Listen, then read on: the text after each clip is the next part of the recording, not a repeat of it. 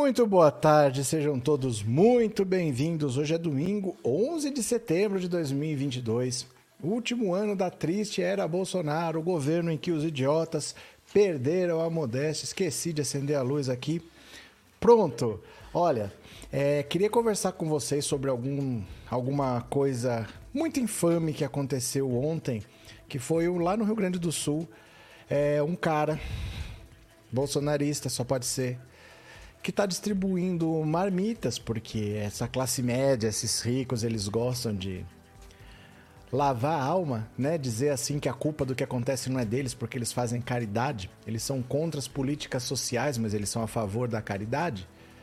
E aí o cara chega para uma senhora e pergunta assim: "A senhora é Lula ou Bolsonaro?" Ela falou: "Eu sou Lula." Ah, então essa é a última marmita que a senhora está recebendo. A partir de agora, a senhora vai pedir pro marmita pro Lula tá bom?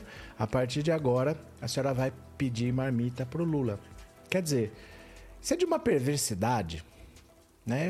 É inacreditável. Assim, a gente vai ler a matéria, eu vou mostrar o vídeo para vocês e depois a gente conversa um pouco, porque é muito perverso isso, sabe? A pessoa já tá numa situação tão delicada e o cara aproveita para humilhar. Porque já é humilhante depender dos outros, não conseguir se manter sozinho. A pessoa já está fragilizada e o cara aproveita para sapatear ainda na cabeça dessa pessoa. É triste, sabe?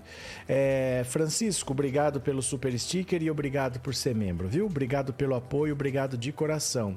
Quem chegou aqui pela primeira vez, se inscreva no canal se você já é inscrito, colabore com o Super Chat, com o Super Sticker, com torne-se membro do canal e não esqueça de deixar o seu like, tá? Vamos ler a matéria aqui, depois eu vou mostrar o vídeo para vocês para a gente conversar um pouquinho. Isso é típico do bolsonarismo. Essa perversidade é típica do bolsonarismo que mata. É típico do bolsonarismo que não concorda, pega uma arma e mata o adversário, né? Vamos ver aqui, olha. Vídeo de homem que nega marmita a petista revolta redes sociais. Vamos ver aqui, ó. Vídeo de um homem que se identifica como integrante da campanha de Jair Bolsonaro e diz a uma mulher pobre que ela não receberá mais doação de marmitas por ser eleitora de Lula viralizou nas redes sociais no fim da tarde de ontem. A atitude do bolsonarista gerou críticas duras. Postado na conta de Twitter Jornalistas Livres, o vídeo alcançou mais de 2,7 milhões de visualizações em 12 horas. A imagem mostra o homem entregando um pacote que seria a marmita senhora, que aparenta estar em situação de pobreza. Depois de dizer que é da campanha do Bolsonaro, ele pergunta em quem ela vai votar. Quando a senhora se revela eleitora do petista, o homem diz, olhando para a câmera: Ela é Lula a partir de hoje não recebe mais marmita. É a última marmita. A senhora peça para o Lula agora. Rapidamente, o vídeo começou a circular nas redes sociais com pedidos para que tanto o homem quanto a mulher sejam identificados. Ele, para que receba punição por compra de votos. No caso dela, uma imensa corrente de solidariedade se formou, oferecendo ajuda. A mulher seria moradora da cidade paulista de Itapeva. Olha, eu falei Rio Grande do Sul, é Itapeva, é São Paulo. O homem seria um agricultor da região. Entre os que se dispuseram a ajudá-la está o apresentador Luciano Huck. Homem, é, fome não tem ideologia. Precisamos fortalecer o que nos une e não o que nos separa. Esta atitude ridícula é lamentável e desumana, escreveu ele no Twitter. Me ajudem a chegar a essa senhora, por favor. Quero ajudá-la. Vamos fazer uma corrente do bem para ela. É isso que eu falo. É isso que eu falo. O Luciano Huck, que diz que nunca votou no PT e jamais votará, porque ele é contra políticas sociais, mas ele é a favor de caridade, principalmente se for no programa dele onde ele ganha audiência com isso, né? Com a desgraça alheia. Também manifestaram repulsa pela atitude vista no vídeo artistas como Daniela Mercury, Pablo Vittar, Rafael Portugal, Antônio Tabet e políticos como Orlando Silva, Jandira Fegali, Marcelo Freixo, Guilherme Bolos e o ex-presidente Lula. Não vi nenhum nome bolsonarista aqui, né? Interessante. Eu vou mostrar o vídeo para vocês. Deixa eu pegar aqui o fone para poder ouvir e aí a gente conversa um pouquinho. Isso é típico do bolsonarismo. Isso é típico do Bolsonaro. Essa perversidade, esse prazer de humilhar as pessoas, fazer a pessoa rastejar por um prato de comida, esse poderzinho faz eles se sentirem bem. né? Deixa eu pegar aqui, ó. Só um segundo, deixa eu pegar o vídeo. Aqui, presta atenção, vamos ouvir, olha. Essa campanha do Bolsonaro, essa é Bolsonaro ou Lula? Lula? Lula? então tá bom aqui, ó. Ela é Lula. A partir de hoje não tem mais marmita. Tá bom? É a última marmita que vem aqui. A senhora peça pro Lula agora. Beleza? Tá bom? É a última marmita que vem aqui, senhora. É verdade? Verdade. Sério? Sério. Tá bom, gente? Aqui não vem mais marmita. Beleza? Ela vai pedir pro Lula. Tá bom? Beleza, então, gente.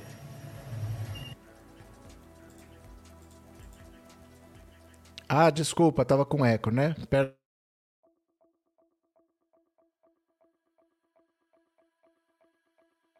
Essa campanha de Bolsonaro, a senhora é Bolsonaro ou Lula? Eu sou Lula? Lula? então tá bom aqui, ó. Ela é Lula. A partir de hoje não tem mais marmita. Tá bom? É a última marmita que vem aqui. A senhora peça pro Lula agora. Beleza? Tá bom? É a última marmita que vem pra senhora. É verdade? Verdade. Sério? Sério. Tá bom, gente? Aqui não vem mais marmita. Beleza? Ela vai pedir pro Lula. Tá bom? Beleza então, gente.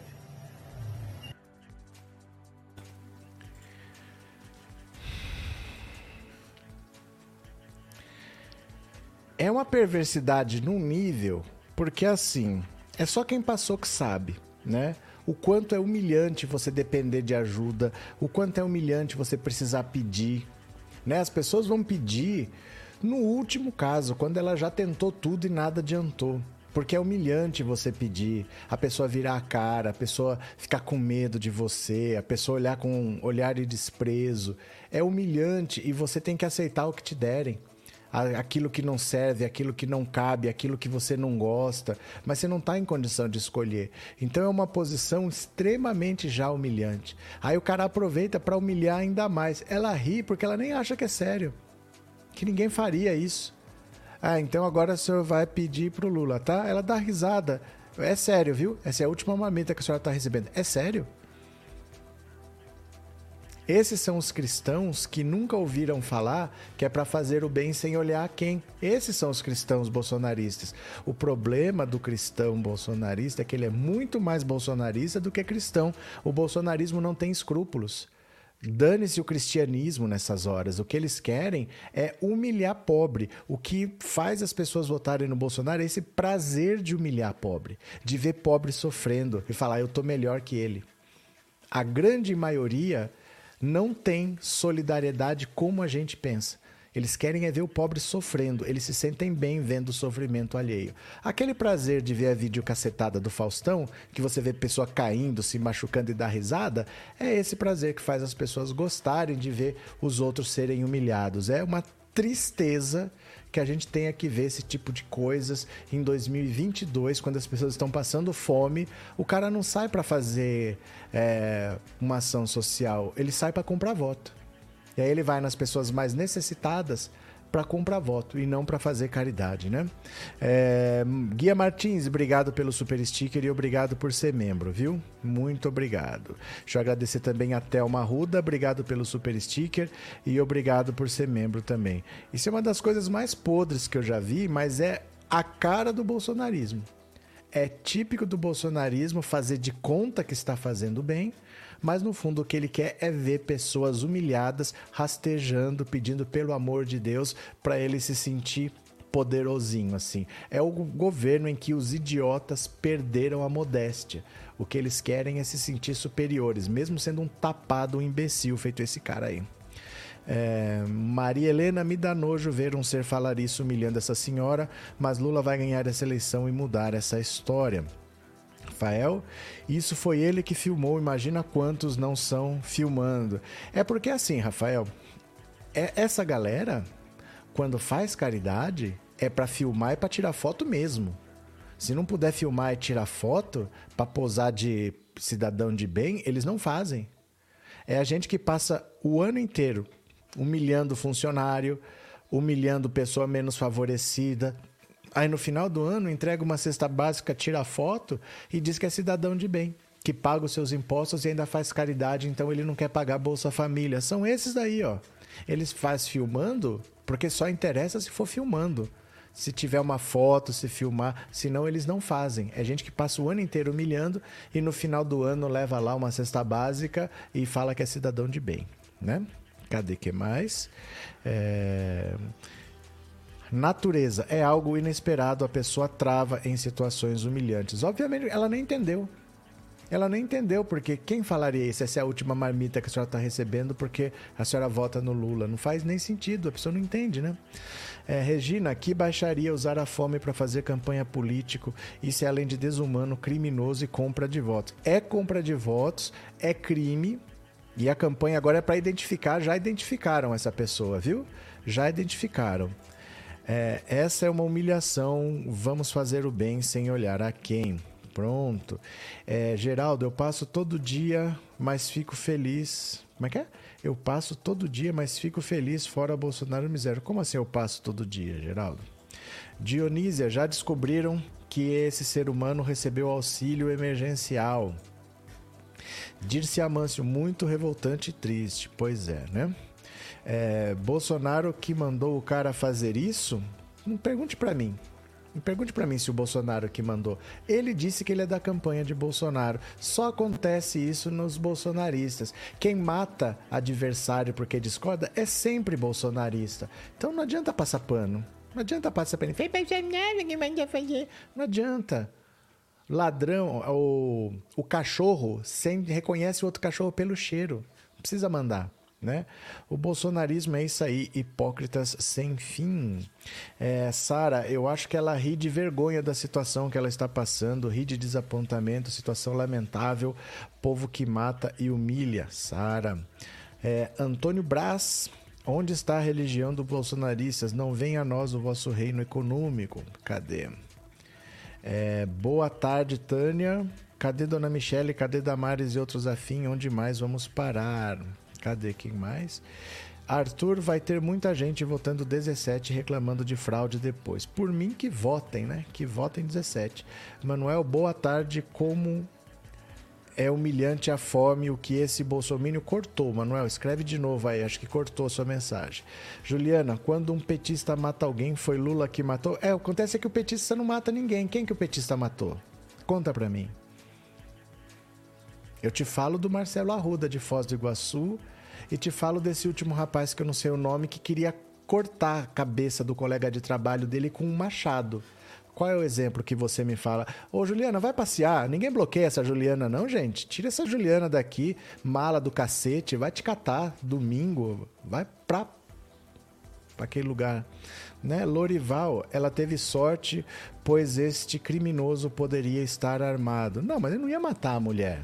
A ideia não é essa. A ideia não é essa. A ideia é humilhar. A ideia é humilhar. É importante humilhar. Para eles, é o que faz ele se sentir poderoso. A ideia não é matar, a ideia é humilhar. É isso que dá prazer, se sentir o outro menor. Se sentir, ó, oh, você depende de mim para comer, assim, sabe? É comum eles falarem assim: eu pago o teu salário, eu boto comida na tua mesa. Eles gostam de humilhar, né? Cadê? Walter, igual o mestre deles que deu 600 reais em troca de votos, fora Bolso. Sérgio, obrigado pelo superchat, obrigado por ser membro, viu? Muito obrigado, de coração, obrigado pelo apoio. Cadê? Juliane, eu fui perseguida por colegas na faculdade, eu vou trancar, eles descobriram que eu sou sindicalizada. Juliane, é, eu não sei o que, que aconteceu, né? Eu não sei o que aconteceu. Mas assim, isso pode acontecer em qualquer lugar. Aí você tranca, vai para outro lugar e acontece a mesma coisa. O que, que você faz? Né? Às vezes, eu não sei o que aconteceu. Às vezes aconteceu uma coisa grave e é melhor você não é, estar lá exposta a um risco. Não sei o que aconteceu.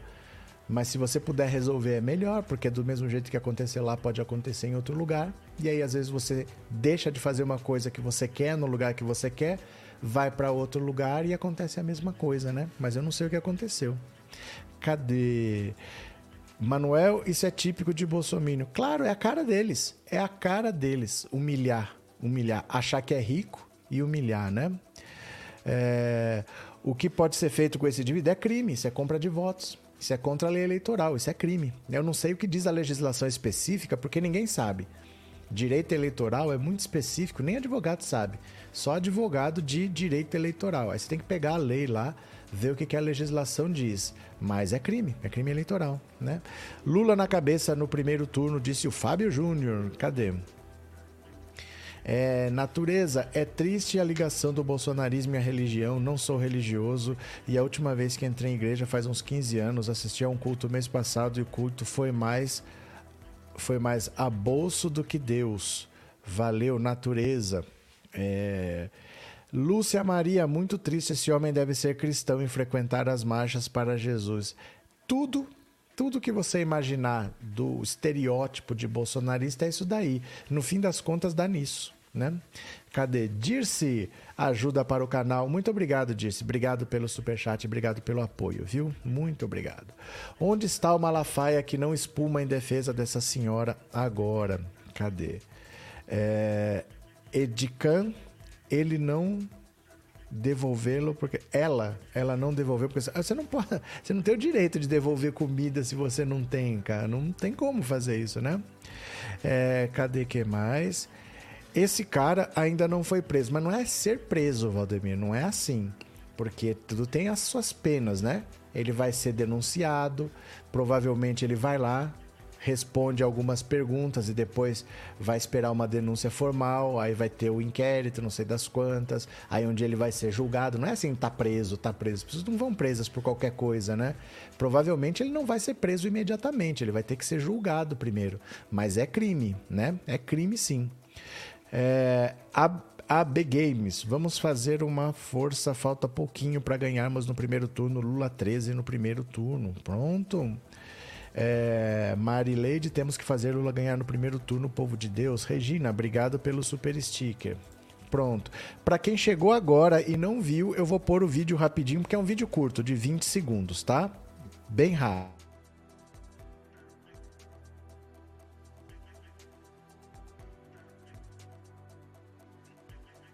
Essa campanha de Bolsonaro, a senhora é Bolsonaro ou Lula? Eu sou Lula? Lula? Então tá bom aqui, ó. Ela é Lula. A partir de hoje não tem mais marmita. Tá bom? É a última marmita que vem aqui. A senhora peça pro Lula agora. Beleza? Tá bom? É a última marmita que vem pra senhora. É verdade? Verdade. Sério? Sério. Tá bom, gente? Aqui não vem mais marmita. Beleza? Ela vai pedir pro Lula. Tá bom? Beleza então, gente.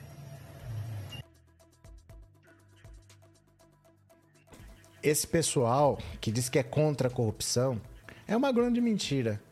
É uma grande mentira. É o pretexto que eles usam. No fundo, no fundo, o problema deles não é com corrupção, porque eles não ligam para o Bolsonaro ser corrupto, para a família dele ser corrupta, não ligam para ele estar tá no centrão junto com o Valdemar da Costa Neto. Eles não ligam. Eles não ligam para a corrupção do Ministério da Saúde, do Ministério da Educação, do orçamento secreto, do tator, tratoraço, dos kits de robótica para a escola que não tem nem saneamento básico. Eles não ligam. O negócio deles é esse problema que eles têm com o pobre. Você não pode dar uma migalha pro pobre que eles gritam de bater no teto e voltar. O problema deles com o Lula é o pobre. Não tem nada a ver de combate à corrupção, eu não voto em ladrão, tudo da boca para fora. O problema deles é com o pobre. Eu lembro de 10 anos atrás, vamos dizer 2012, não era nem o começo do governo Lula, mas as pessoas reclamarem do Bolsa Família, do Bolsa Família, do Bolsa. que era 70 reais por criança. 70 reais por criança. E as pessoas espanarem. Agora o Bolsonaro pode dar 600 que eles não reclamam. Mas eles reclamavam, reclamavam, porque eles detestam que, use, que ajude o pobre. Comprar voto pode. Se for eleitoreiro, pode. Ele está comprando voto. Então ele não acha ruim do Bolsonaro comprar voto. Não tem problema, pode dar 600 para comprar voto. Agora, ajudar de verdade como o Bolsa Família ajudava, chegava nas pessoas certas e fazer elas ficarem de pé, ter dignidade, aí não. Aí eles não querem, porque comprar voto pode, eles não ligam de dar 600 reais para comprar voto e ele não liga porque ele mesmo está comprando voto. Mas não pode dar 70 reais para ajudar o pobre, né? Sheila Rodrigues, obrigado pelo super chat, viu? Muito obrigado de coração. E De novo aqui, Sheila Rodrigues Pereira, obrigado pelo superchat, obrigado pelo apoio, viu? Muito obrigado mesmo, valeu de coração. A Mauri, que mau coração desse cara, mas logo estarão fora do comando. Mas o bolsonarismo é isso. O bolsonarismo é isso daí, viu? Vocês não estranhem. É, crime, na minha infância, a merenda escolar era a única refeição do dia. Pois, Dida, vou falar já já da merenda escolar, é o tema da live também, porque o Bolsonaro passou cinco anos de governo sem aumentar. Cinco anos de governo, não. Quatro anos de governo. Mais um, ele já pegou a merenda escolar sem aumento e ele passou quatro anos sem dar aumento. Esse ano perdão, seria reajustado, mas ele vetou o aumento da merenda e tem lugar que é só um suco, tem lugar que é só uma bolachinha. As crianças não estão tendo o que comer mais, porque o Bolsonaro vetou o aumento da merenda escolar. É o próximo assunto aqui, viu? Cláudia, não é possível uma coisa dessas, revoltante humilhar uma pessoa assim né? Charles, ano passado me filiei ao PT, hoje consultei o site do TSE, minha filiação e descobri que não estou filiado a partido nenhum. Muito triste. Você tem que se informar lá no PT, ver o que aconteceu. Né? Se faltou algum documento, se tinha algum dado errado. Algum motivo tem, dá uma olhada lá. É, eu não eu não aguento ouvir esses minions falando essa gente é a corja da sociedade brasileira. Eles querem, eles querem, essa gente rica, eles querem consertar o Brasil. Toda hora eles falam que querem resolver os problemas do Brasil. Só que o verdadeiro problema do Brasil são eles. São eles, é esse pessoal atrasado, de mentalidade escravocrata, que não vê o pobre como ser humano, que acha que o pobre não tem que ter salário digno, o pobre tem que trocar trabalho por prato de comida. O problema do Brasil são eles. O Brasil não é primeiro mundo porque eles jamais vão permitir. Se você já viajou, se você já teve essa oportunidade, você foi para um país desenvolvido, a principal característica do primeiro mundo não é todo mundo ser rico. Não é essa a maior característica. Até porque tem países de primeiro mundo que não é todo mundo que é rico, é um país assim onde todo mundo vive bem. A principal característica é que não tem desigualdade. Não tem um que ganha um e o outro ganha 50. Não é assim entendeu? Nesses países desenvolvidos, a diferença entre um grande salário e um baixo salário é muito pequena, não aumenta muito não, mas todo mundo tem excelente escola, tem excelente saúde à disposição, todo mundo vive bem, não tem analfabeto, não tem gente que mora em barraco, todo mundo vive bem. Isso é o primeiro mundo. Não tem que todo mundo ser rico, não precisa todo mundo ser rico, mas tem que todo mundo viver bem, que não falte nada para ninguém. Porque se você nasceu numa família rica, isso é o por acaso. Você pode nascer no deserto do Saara, você pode nascer nas margens de um igarapé e você pode nascer no Afeganistão. Isso é puro acaso. Ninguém é melhor do que ninguém porque nasceu numa família rica. Né? Então, na França, por exemplo, a educação é pública, não tem escola particular. Não tem. Não é que a educação pública é tão boa que ninguém paga. Não, não existe. Se você ganhar um bilhão de euros por mês e se você ganhar o salário mínimo, o filho dos dois estudam lado a lado na mesma escola. Só existe escola pública. E ponto. Vai fazer isso no Brasil. Eu tenho a melhor escola do mundo pública. O rico não quer. Mas é a melhor do mundo. O rico não quer. Ele quer ser exclusivo, ele não quer se misturar. Vocês já não viram festa? Que eles falam que só tem gente bonita? O que, que é festa que só tem gente bonita? Não é gente bonita, é gente rica. Muitos, a maioria não é bonita, mas é rico, não tem pobre. Quando eles falam que só tem gente bonita, é porque fica, fica ruim falar que não tem pobre, né? Mas essas festas que só tem gente bonita, que o seu Luciano Huck gostava de falar, ele tinha uma casa em São Paulo chamada Cabral, uma casa noturna, que ele se orgulhava de falar que não tinha nordestino. Era isso, Luciano Huck, viu? Cadê? É, Juliane, eu vi um dentista que tem canal no YouTube, foi ser faxineira nos Estados Unidos. Ela não se sente discriminada, pois tem serviço para lá, para ela lá ganha mais. É que assim, Juliane, o Brasil é um país que foi feito em cima de escravidão. Então trabalhar não é digno, porque quem trabalhava era o escravo. Isso até aqui, ó, até o começo do século. O Brasil quase entrou no século XX com trabalho escravo legalizado na lei. Foi acabar 40 anos depois do que Argentina e Venezuela, que foram os últimos. No continente americano, os últimos tinham sido Argentina e Venezuela, e o Brasil foi terminar 40 anos depois, quase entrou no século XX com trabalho escravo. Então, no Brasil, não é digno trabalhar, é coisa de escravo. O escravo não era nem considerado gente. O escravo era considerado um bem. Você podia comprar, podia vender, podia maltratar, podia torturar, podia matar. Ele não era considerado gente. Agora, em países em que você não teve a escravidão do jeito que teve aqui, por tanto tempo, em tão larga escala, qualquer trabalho é digno.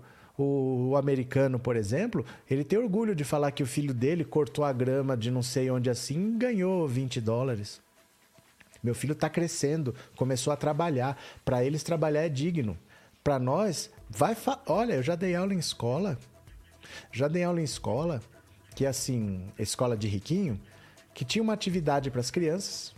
E aí as crianças faziam lá o que tinha que fazer, pelo pelo Aí no final, o que, que a gente fazia? Vamos juntar tudo? Só juntar, vamos colocar ali para elas aprenderem, né? Cidadania, para elas trabalharem em equipe, para elas se organizarem, para elas entenderem que tem que deixar do jeito que achou, para não deixar de qualquer jeito. É cidadania que se está ensinando, não é limpeza, porque tem faxineiro ali. É só para organizar. Nossa, não pago não sei quanto para essa escola para o meu filho ficar fazendo faxina. Os caras não deixam o filho trabalhar. Aí dá essa geração de mimado que destrói o país, mas não aceita perder privilégio. Destrói milhões de empregos para poder trocar um governo para a população ficar infeliz. Eles não têm o menor apego pelo país. Eles só têm apego ao próprio umbigo. O Estado tem que existir para beneficiá-los. Se não beneficiar, ou eles destroem ou eles privatizam. Vocês sabiam que o serviço público no Brasil só teve a exigência de entrada por concurso a partir da Constituição de 88? Antes não era, chamava quem queria para trabalhar. Você entrava, por exemplo, eu sou juiz, eu vou ter um monte de gente trabalhando comigo, eu chamo quem eu quiser. Era assim. E aí, os altos salários nunca foram contestados. O serviço público, que era ineficiente e caro, nunca foi contestado, porque era sempre amigo de alguém. Era sempre alguém rico que botava o filho burro para ganhar dinheiro, porque todo mundo tem filhos, um é, cada um é de um jeito. Às vezes você é rico, mas você tem um filho que é burro. Onde que ele vai arrumar emprego? Então é bom ter um amigo aqui, deixa ele lá fazendo qualquer coisa, ganhando salário alto. Nunca teve problema. Desde a Constituição de 88, só se entra por concurso. No, em 1989, 90, era comum. É concurso para oficializar. Precisa fazer concurso porque fulano precisa oficializar aqui. Aí eles começaram a falar de Estado mínimo. Agora que só entra por concurso, que eu não posso pôr os apadrinhados, agora não serve mais. Agora eles querem estado mínimo. Agora eles querem que privatize. Vocês entendem como funcionam as coisas? Enquanto eram eles que se beneficiavam, ninguém fazia campanha por reduzir o Estado, Estado mais enxuto, ninguém fazia campanha para melhorar a eficiência, ninguém queria privatizar, ninguém queria. Quem vocês acham que montaram esse monte de estatal que o Brasil quem? Acha que foi a esquerda? Eles acham que estatal é coisa de esquerda. Foi a direita. A maior parte foi o Getúlio Vargas. Foi a direita que construiu essas estatais todas. E elas sempre foram cabides de emprego porque quem se beneficiavam eram os ricos. Eles que botavam os filhos lá para ganhar dinheiro sem fazer nada. Mas agora que é por concurso, a partir de 88, aí é Estado mínimo. Agora eu quero que privatize. Agora eu não quero mais pagar imposto. É, é inacreditável como são as coisas nesse país, viu? É inacreditável. Cadê? Jane, já passei muita fome no Nordeste, no sertão da Paraíba. Hoje vivo há mais de 30 anos em São Paulo. Nunca passei fome aqui e nunca vou deixar de votar no Lula 13. Pronto. É, Carlos Augusto, tem que esperar Augusto Aras oferecer denúncia kkk do que vocês estão falando. É, festa que só tem gente bonita para essa gente é festa que não tem negros, né? É, é. Normalmente é isso. Eles não querem ver preto e pobre. Normalmente é isso. E o Luciano Huck se orgulhava disso, porque na casa dele, que era Cabral, ele dizia que só tinha gente bonita, lá não tinha nordestino. Ele falava isso. É, Arlete Mariano, boa tarde, companheira. Boa tarde, Naldo. Cadê? É, Alain, Alain Souza. Quis trabalhar em uma padaria quando tinha 12 anos, nos anos 90. Minha mãe Dizia que não ia permitir, pois só trabalhava quem não tinha pai ou família pobre. Classista que chama, né? É que assim, aí também é diferente. 12 anos É para estar tá estudando, não é para estar tá trabalhando. Em países decentes, ninguém está trabalhando com 12 anos e não existe estudar à noite. Em país decente, não existe estudar à noite. O, estudo é integral. Se você tem 5, 8, 10, 15 anos, você tem que estar tá estudando o tempo todo. Você vai para a escola de manhã, volta no fim da tarde e só. Não tem essa, não tem. Ah, é de noite porque ele tem que trabalhar. Não tem que trabalhar. O pai dele tem que ter um salário digno para sustentar uma família. Não tem que trabalhar o pai, a mãe, o filho, não sei o quê. Gente, a gente se acostuma com umas loucuras. Por isso que é importante viajar para a gente ver outras realidades e ver que é falta de vergonha na cara o Brasil ser um país desse jeito, porque dinheiro tem dinheiro tem. Não é, o Brasil não é um país pobre, assim como as pessoas acham, não, viu? Cadê? É, 51 imóveis comprados com dinheiro vivo, 32 mil achados na cueca do senador do governo dele, fora Bolsonaro, Wellington. Pronto. Gabriel, ainda bem que eu não sou dessa geração de nerdolas mimados da direita. Cadê que mais? Ana Clara, Cosma, abraço querida, que aconteceu. Márcia, quanto mais essas coisas acontecem, mais eu mergulho de ser de esquerda e votar Lula. Pronto. Vamos ler mais uma aqui, ó. Deixa eu falar da da merenda. Olha o que o Bolsonaro é capaz de fazer. Dá uma olhada aqui, ó. Opa. Deixa eu compartilhar aqui de novo. Dá uma olhada. Sem reajuste há cinco anos, merenda vira bolacha e suco em cidades pobres. Olha que beleza. Ai, que coisa nutritiva, né? Que coisa nutritiva. Quando eu era criança, era isso. Porque eu nasci em 72, era a ditadura militar. Era isso. Era isso. Não é coincidência que num governo que se diz militar voltou a ser isso, porque era isso, né?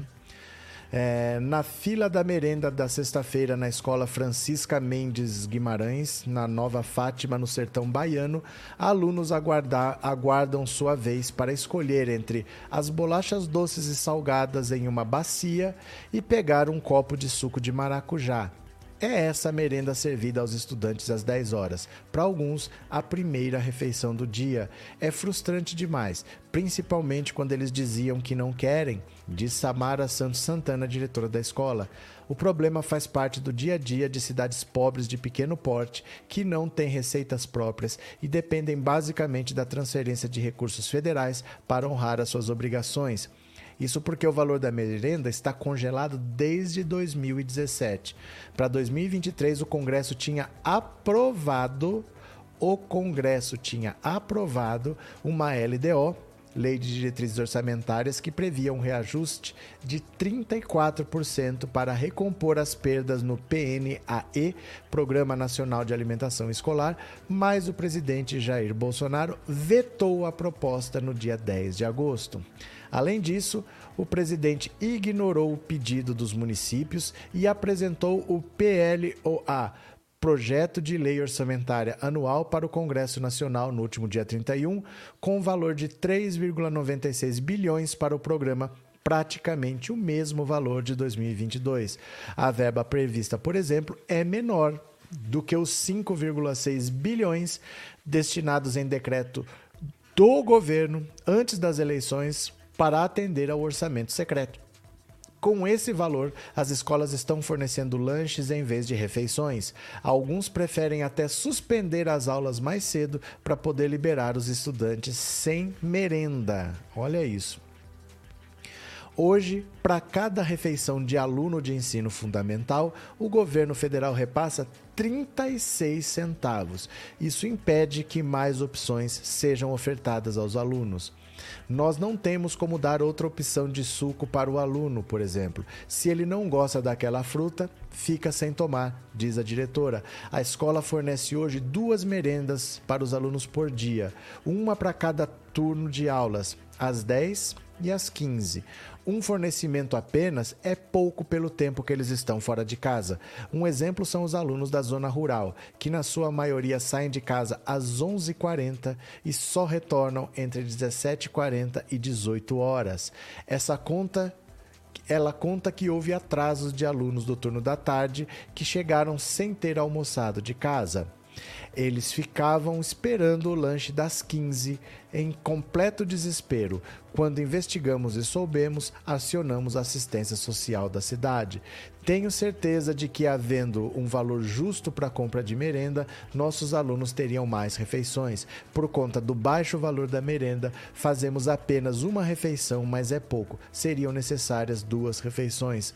A filha de Jucicleide Carneiro, de 11 anos, é aluno da escola e também acha pouco o que a aluna do quinto ano come. Uma fruta para uma criança pela manhã é pouco.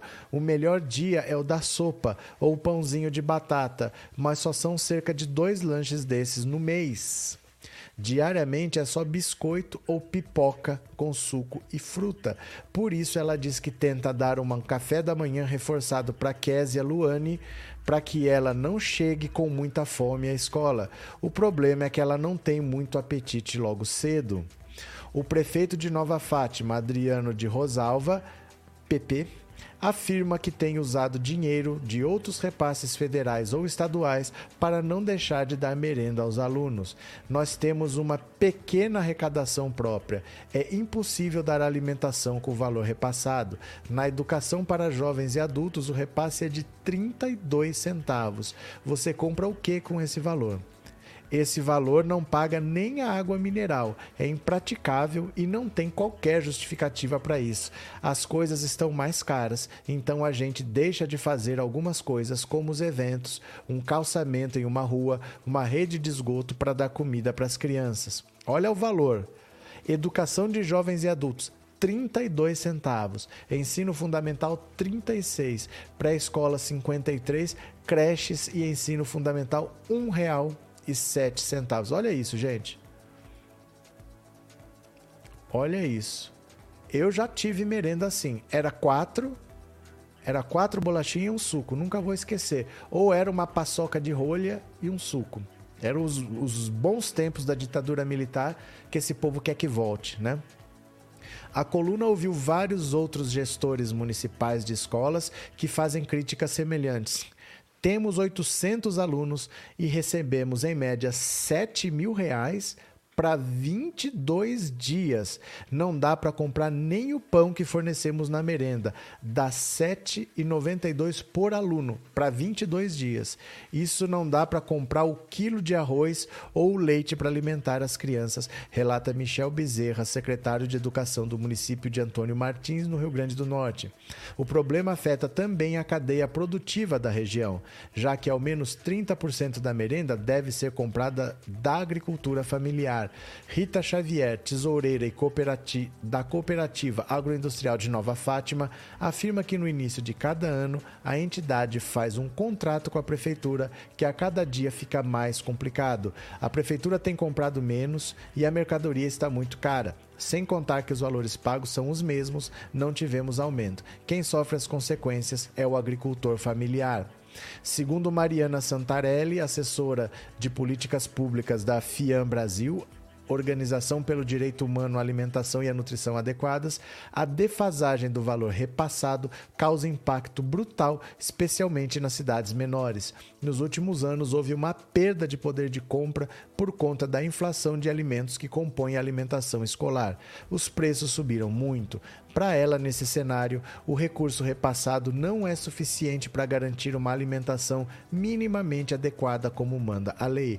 Tem escolas que estão deixando de oferecer aulas todos os dias porque não tem merenda e preferem dispensar os alunos mais cedo. Em outros casos, eles reduzem a qualidade, fazem alimentação baseada só em arroz e feijão, com redução de proteínas, frutas e verduras, mas a maioria troca a refeição pela oferta de um lanche. Diferentemente das capitais, que têm condição de complementar com mais duas ou três vezes o valor do PNAE, muitas prefeituras não têm recursos próprios. Isso afeta aquelas cidades mais pobres, que é justamente onde se tem mais fome.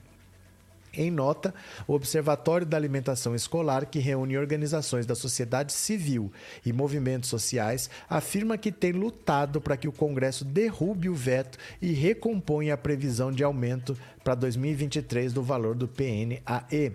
Essa é a segunda vez que Bolsonaro, em menos de um mês, se nega a atualizar os recursos destinados para alimentação escolar.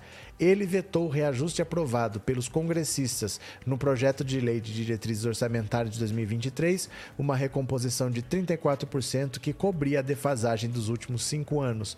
Para as entidades, as decisões de Bolsonaro atingem em cheio uma das principais políticas públicas voltadas para garantir o direito humano à alimentação e nutrição adequadas. Segundo o observatório, cerca de 40 milhões de estudantes são atendidos atualmente pelo PNAE. A alimentação escolar escolar adequada é fundamental para um expressivo número de famílias brasileiras nessa situação.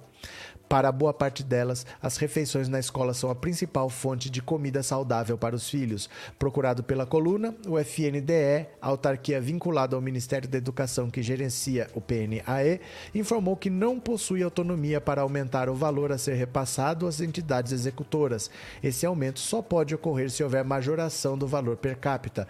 Ainda segundo o órgão, esses valores per capita não podem se diferenciar entre os municípios por maior vulnerabilidade social.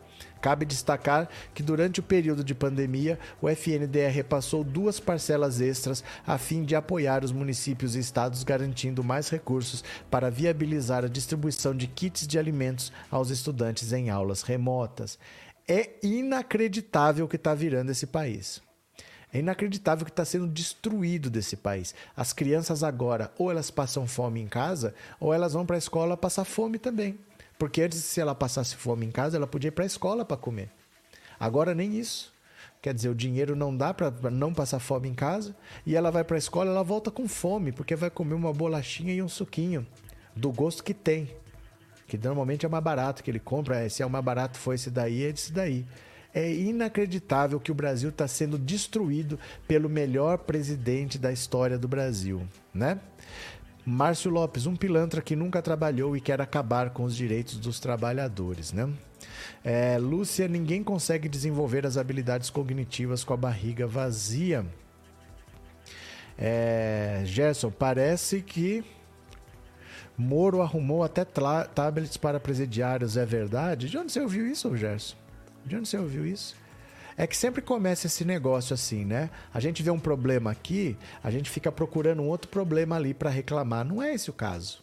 Não é esse o caso. A criança tem que ter comida. O que aconteceu fora isso não interessa. A criança tem que ter comida e não tem desculpa, né? Boa tarde, Maria Helena. Fiz curso TTI em 2013 oferecido pelo governo Dilma e havia janta para os alunos noturnos, uma comida ótima. É, mas tem que querer cuidar, né? Tem que querer cuidar. Se você acha que criança atrapalha, que probe atrapalha, você não vai cuidar. Né? É, Isabel, mas é que tem que sobrar para comprar, para compras e carregamento de armas para vir para o Brasil para causar essas coisas insanas desses fanáticos. Eliene Neves, obrigado pelo super chat, obrigado por ser membro, viu? Edilene, obrigado pelo super sticker e por ser membro. Eliana Mello, obrigado pelo super sticker e por ser membro. E Renova Car, obrigado também pelo super sticker. Muito obrigado. É, redistribuição de renda, coisa que esse governo não produz. Verdade. É, Chorito, Bolsonaro tem que ser esquecido para o resto da história. Homem é uma maldição para o nosso Brasil. O que ele está conseguindo destruir desse país, qualquer coisa que funcione, ele vai lá e destrói. Né? É assustador assim o que ele está fazendo em quatro anos. Heleno, boa tarde. Lamentável ver e ouvir um seguidor de Bolsonaro fazendo uma coisa dessas com uma senhora precisando de ajuda. Isso é compra de votos. O DSE pode ir para cima deles ou não? Não, pode e vai. Pode e vai, pode esperar. José Alves, como você vai dizer aos seus netos e filhos que eles têm que serem honestos, né? É, Márcio, o dinheiro da farmácia popular foi há muito tempo. A farmácia popular praticamente acabou de cara. Logo que começou o governo popular, ele praticamente acabou com a farmácia popular. Não repassa mais verba, né? Luiz Sobrinho, precisamos eleger deputados e senadores de esquerda alinhados com Lula para o Brasil voltar a ter esperança. Alvari, esse é o Brasil de Bolsonaro que ele diz que ninguém passa fome. Passa fome e por causa dele. Porque ele veta. Ele veta a verba para as crianças. 32 centavos. Tem criança recebendo 36 centavos. Tem criança recebendo 32 centavos para fazer uma refeição. O que, que você consegue comer com 30 centavos, hein? Já parou para pensar o que, que você conseguiria comer com 30 centavos, né? É, Leia, tô vendo essa situação catastrófica com punição a essa senhora. Como assim? Não entendi, Léa, não entendi. É, boa tarde, lamentável fome por todos os lados. É o governo Bolsonaro, é isso daí, né? Agora, enquanto isso, sabe o que, que o Bolsonaro vai fazer? Ele vai para a ONU para fazer imagem para o programa eleitoral dele e vai para o funeral da rainha para o qual ele nem foi convidado. Tá querendo ir, porque ele quer fazer imagem para a campanha dele. Ó, ida de Bolsonaro para a ONU e ao funeral da rainha para turbinar campanha pela reeleição. Acreditem ou não, é nisso que ele está preocupado. É com isso aqui que ele está preocupado. Olha, os estrategistas de Jair Bolsonaro trabalham com duas viagens internacionais para turbinar a campanha do presidente na segunda quinzena de setembro um para Londres, a fim de acompanhar o funeral da Rainha Elizabeth II, para o qual, a propósito, Bolsonaro nem sequer foi convidado, mas pretende ir e se exibir ao lado de dezenas de chefes de Estado. E a segunda Nova York, onde discursará na abertura da Assembleia Geral da ONU em 20 de setembro. Terá 15 minutos para uma fala obviamente voltada muito mais ao público interno, assim como Dilma, candidata à reeleição, fez em 2014. Lá vem falar da Dilma que, que esse povo lembra da Dilma, né? O discurso está sendo preparado desde o fim de agosto. No cardápio, Amazônia, feminicídio, segurança pública, drogas, fome e a força do agronegócio brasileiro. Tudo meticulosamente preparado para ser espalhado nas redes sociais bolsonaristas e nos programas de rádio e TV. Quem te viu e quem te vê.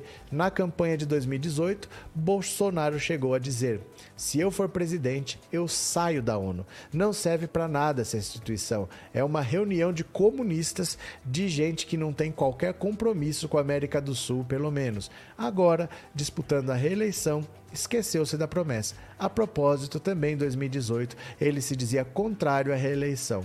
Pois é, então, o que, que ele vai fazer enquanto as crianças estão com 30 centavos para fazer uma refeição? Ele vai para Nova York para tirar foto, para fazer vídeo. Ele vai para o enterro da véia para tirar foto, para fazer vídeo. E é assim que ele governa o Brasil. Gente, não é possível que tanta gente ache que esse cara mereça um segundo mandato. 34% dos brasileiros acham que isso é um presidente da República, né? Cadê? Aqui. Esse desgoverno vai perder e vai para cadeia todos os seus todos os seus maus às pessoas na pandemia. Cadê? O Ellison, Bolsonaro nem auxílio ele queria dar se não fossem os deputados que lutaram para que ele pagasse 400% ou até 400 reais, né? Ou até mesmo 600. Não tinha pagado, agora ele dá para caminhoneiro, taxista, mas só até o fim do ano. Só até o fim do ano. E assim, é, o foco dele é tão errado que ele dá esse pix caminhoneiro aí para taxista, mas na maioria eles já são bolsonaristas. Quer dizer, ele também faz isso daí e não ganha nenhum voto. Ele não ganha nenhum voto, né? Cadê que é mais? É, Bolsonaro é desumano, não tem sentimento, precisamos acabar com isso. Lula 3, a esperança está de volta. Luiz Sobrinho. Márcio, essa semana que foi cortada mais a verba para a farmácia popular para dar dinheiro para orçamento secreto, grana do próximo ano. Tá certo. É o enterro da véia. É, Mara, dizem que a essa rainha Elizabeth era uma, era uma senhora muito perfumada. Você sabia que ela era uma senhora muito perfumada? Dizem que ela adorava uma colônia. Certo? É, Samuel, o governo não investe em educação porque não quer, se o pobre tiver conhecimento, irá questionar os governantes.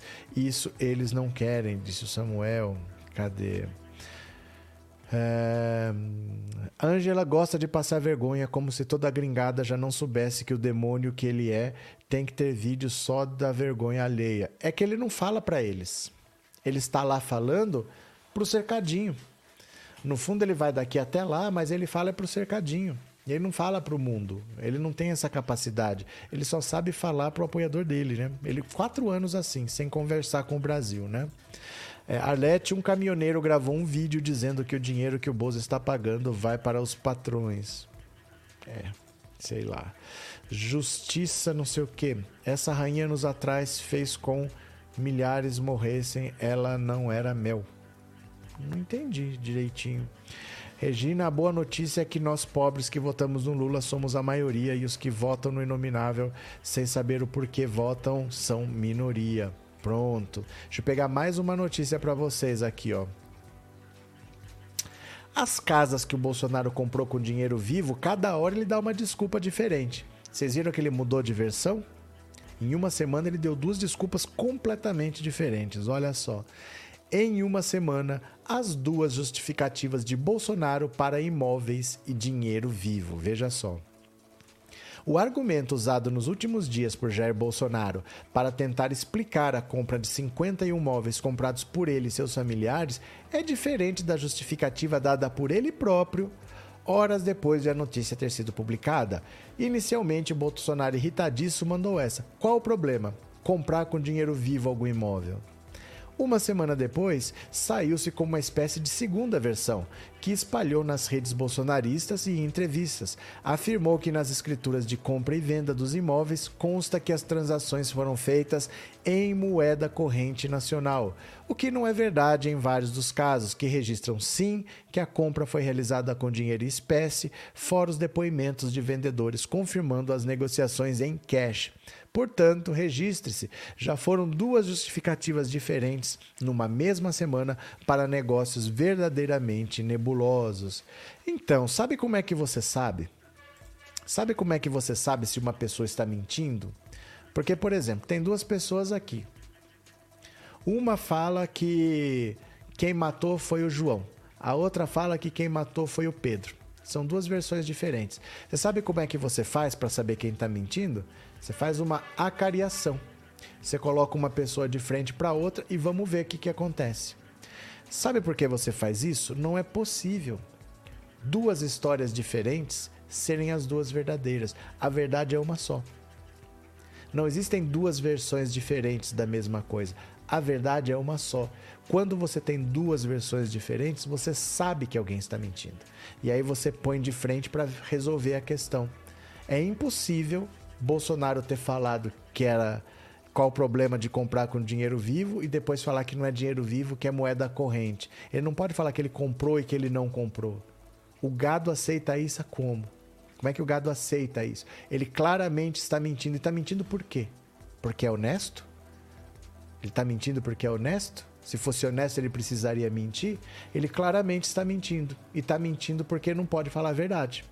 Se ele falar a verdade, algum filho vai para cadeia. Né? É, Fran Show.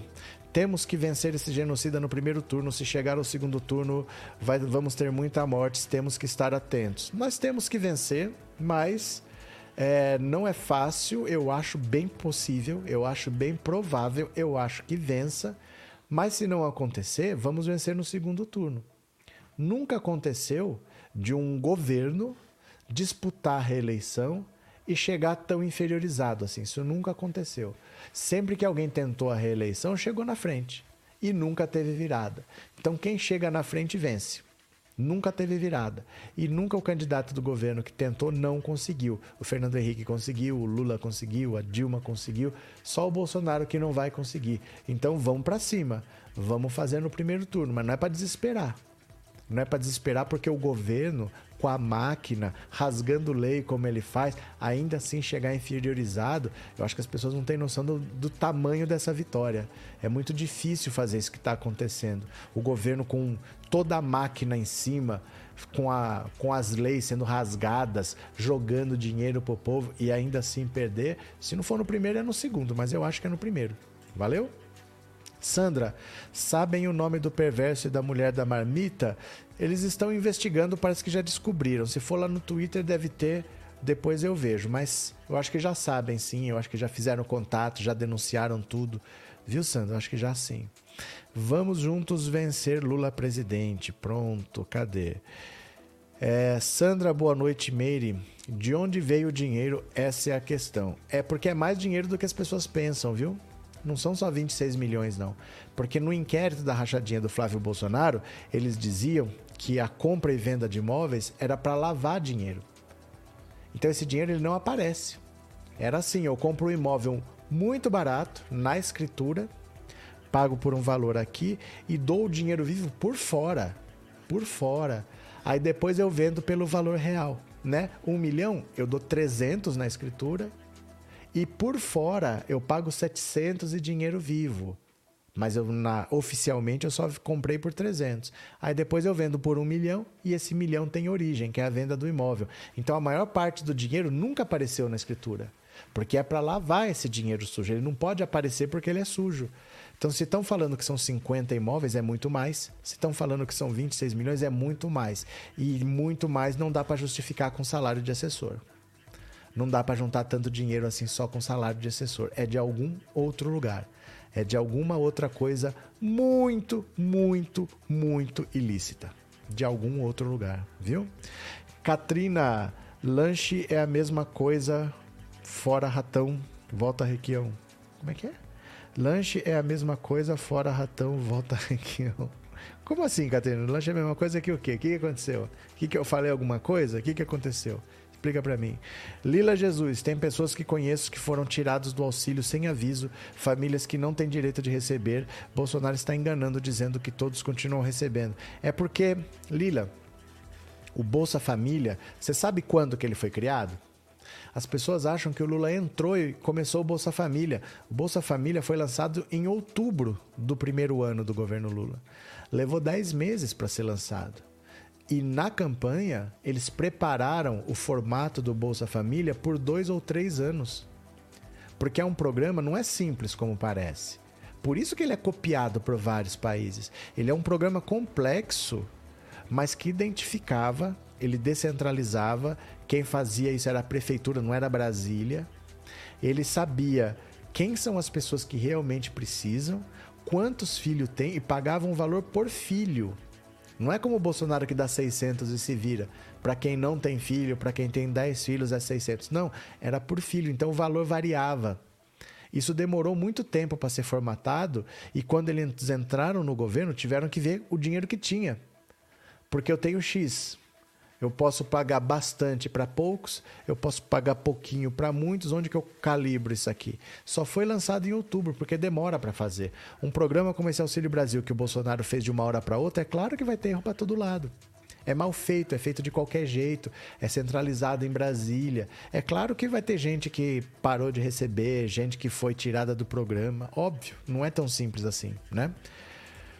Wilton, nada contra pobre porque também sou pobre e agora não ter cérebro para depositar esperança num corrupto ladrão aí é demais. Demais, né? Deixa eu falar uma coisa para você, Wilton. O seu problema não é com corrupto nem com ladrão, porque nós estamos falando de todos os imóveis da família Bolsonaro, de todos os inquéritos, todos os filhos estão respondendo a inquéritos ao mesmo tempo. Nós estamos falando da corrupção do Ministério da Educação, da corrupção do Ministério da Saúde, que você você tem dinheiro para orçamento secreto, mas não tem para comprar merenda para as crianças. O seu problema não é com corrupção. O seu problema é contra pobre. Porque você é um pobre que se acha melhor que os outros. Eu sofri, por que, que não pode sofrer? Você, no mínimo, é desses. Que cansa de falar. Eu não tinha, por que, que agora estão dando para esses caras? Pobre orgulhoso, pobre egoísta. Tem isso. Também tem isso. Eu sou contra essas pessoas que falam, ah, ele é humilde. Não, ele é pobre. Humildade não tem a ver com dinheiro. Humildade não tem nada a ver com dinheiro. Ser humilde é uma condição de você saber reconhecer as coisas como elas são, você entender o seu tamanho, sua posição, o seu lugar. Isso é ser é humildade. Não tem a ver com ser pobre. Ah, uma família humilde. Não, é uma família pobre. Pobre. Não tem dinheiro? É pobre. Humildade, você pode ser rico e humilde, você pode ser pobre e orgulhoso, né? Não tem a ver com dinheiro, não. Tem muito pobre e orgulhoso, viu, Wilton? Não vou nem citar nomes, viu, Wilton? Tem muito pobre egoísta, viu, Wilton? Eu não vou citar nomes, viu, Wilton? Cadê? Lucas Alves, tem que cobrar explicações sobre esses imóveis nos debates, 14 neles. No debate não, Lucas, na justiça. E cobraram. O Flávio não está preso porque o pai é o presidente da República e parou as, o, o processo. Ele era para estar tá preso já há muito tempo. Tem provas até não poder mais da corrupção do ladrão do Flávio Bolsonaro. E do Carlos Bolsonaro também, que ele tem outro inquérito de rachadinhas lá. Gente, como é que um cara tem duas mansões num condomínio fechado de frente para a praia na Barra da Tijuca? Ele compra duas mansões, uma para ele e uma para o filho. Tem Os processos existem, só que eles não andam, porque o Bolsonaro é um corrupto que manipula a justiça para não ir preso. Esse é o nosso problema, né? Cadê José Campos, a colônia que a rainha usava, desejava e que todos fossem colônia do Reino Unido? Olha, Helena, o nome do sujeito é Cássio Joel Senali. É, então, agora vão fazer denúncia contra ele, ele vai ter que se explicar. É que é assim, ah, tinha que estar tá preso. Não é todo crime que leva para cadeia, né? Não é todo crime que leva para cadeia, mas tem a punição. Tem a punição, sim. É que achar que todo mundo vai ser preso por tudo não é assim que funciona. Mas ele vai ser julgado, condenado, né? Cadê que é mais? G. Félix, se ficar repetindo mensagem, será expulso da live. Não faça isso não. Todo mundo tem o direito de falar. Eu não leio mensagem só de quem paga. Eu não leio só superchat, eu não leio mensagem só de membro, eu leio mensagem de todo mundo. Aí o cara quer achar que é melhor que todo mundo e fica repetindo, repetindo, porque tem que ler a mensagem dele. Eu não leio mensagem nem de quem paga só, nem de quem é meu, eu leio de todo mundo. Então não fica exigindo que eu leia a sua, porque eu já leio a de todo mundo, né? Cadê? É... Bolsonaro é um corrupto, o gado não questiona o porquê de colocar 100 anos de sigilo nas falcatruas e vida de gado, povo que leva o Brasil pro brejo. Josecília, bem-vinda. Jonathan, você dono deste canal é um covarde que não deixa a oposição se defender, nem mesmo na forma de escrever o nome do presidente atual. Primeiro, não é oposição, vocês são situação, porque vocês estão no governo, vocês não são oposição. E eu não fiz o canal para vocês, eu nem sei o que você está fazendo aqui.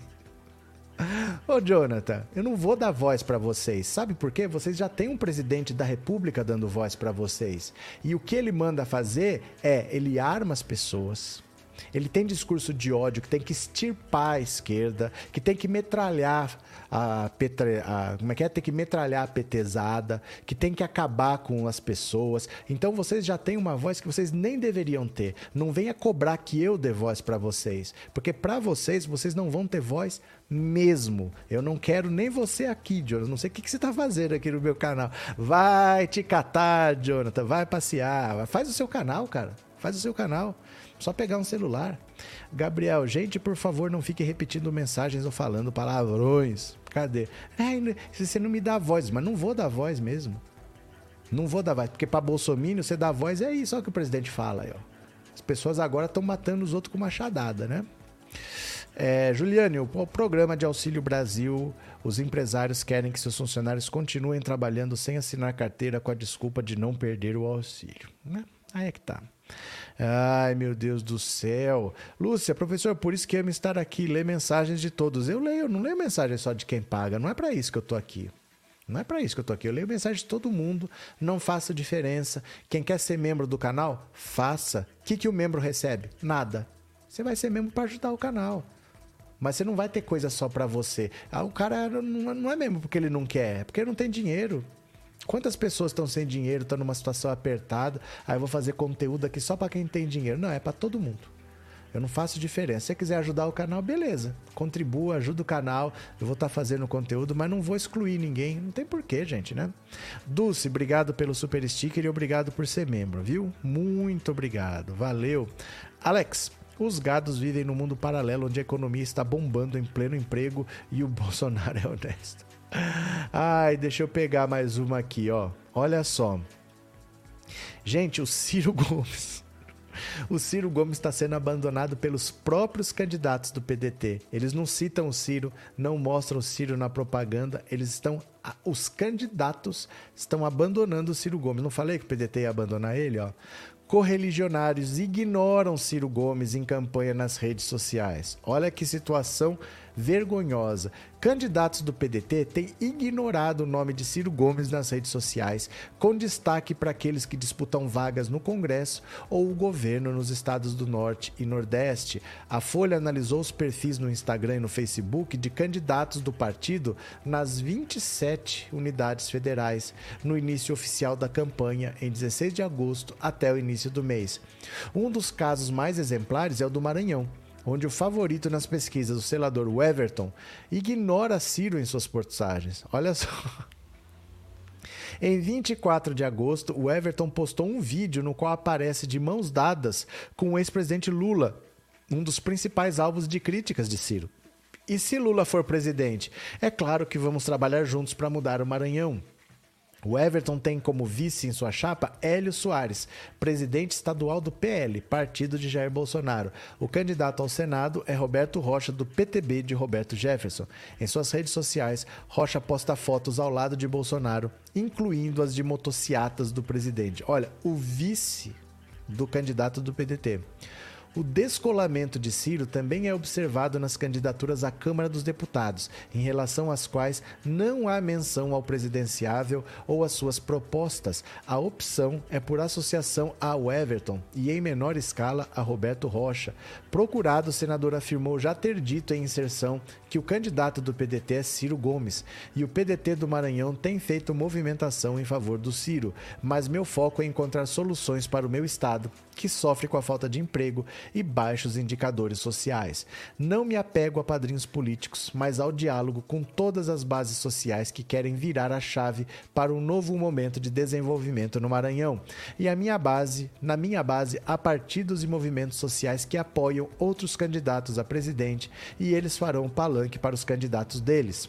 O presidente do PDT, Carlos Lupe, diz que não não acompanha a rede social de todos os candidatos do partido devido ao ritmo intenso da campanha, mas afirmou que vai questionar o Everton sobre a falta de apoio a Ciro. Ele ressalta, entretanto, que a aliança do partido no Maranhão é ampla. A polarização eleitoral entre Lula e Bolsonaro restringiu bastante a possibilidade de alianças na pré-campanha de Ciro, que sempre enfrentou resistências internas à sua candidatura. A dificuldade se refletiu nos limitados palanques nos quais o PDT tem candidatura própria ao governo, 10 estados, e que compõe chapa como vice apenas quatro. Mesmo no Ceará, base política de Ciro, o pedetista encontra resistência, ainda que em escala bem menor que em outros estados. A dificuldade, em parte, é organizada na disputa que se deu para a escolha do nome do partido ao governo do estado. Uma ala defendia o nome da atual vice-governadora Isolda Sela, ela teria apoio do PT. Aliados do presidenciável, no entanto, optaram por Roberto Cláudio, que acabou escolhido, criando um racha que levou o PT a romper a aliança com o PDT no estado. A divisão levou alguns nomes que concorrem à Câmara de Deputados a se afastar da candidatura de Ciro. Iana Brandão, por exemplo, cita Roberto Cláudio em sua campanha, mas desconsidera o presidenciável. E Dilvan defende Isolda, que se desfiliou do PDT e também ignora Ciro. Diante da falta de alianças em nível nacional, Ciro acabou escolhendo como vice um quadro do partido, Ana Paula Matos, vice-prefeita de Salvador. A decisão buscou ampliar o apoio do ao pedetista na Bahia, quarto maior colégio eleitoral do Brasil.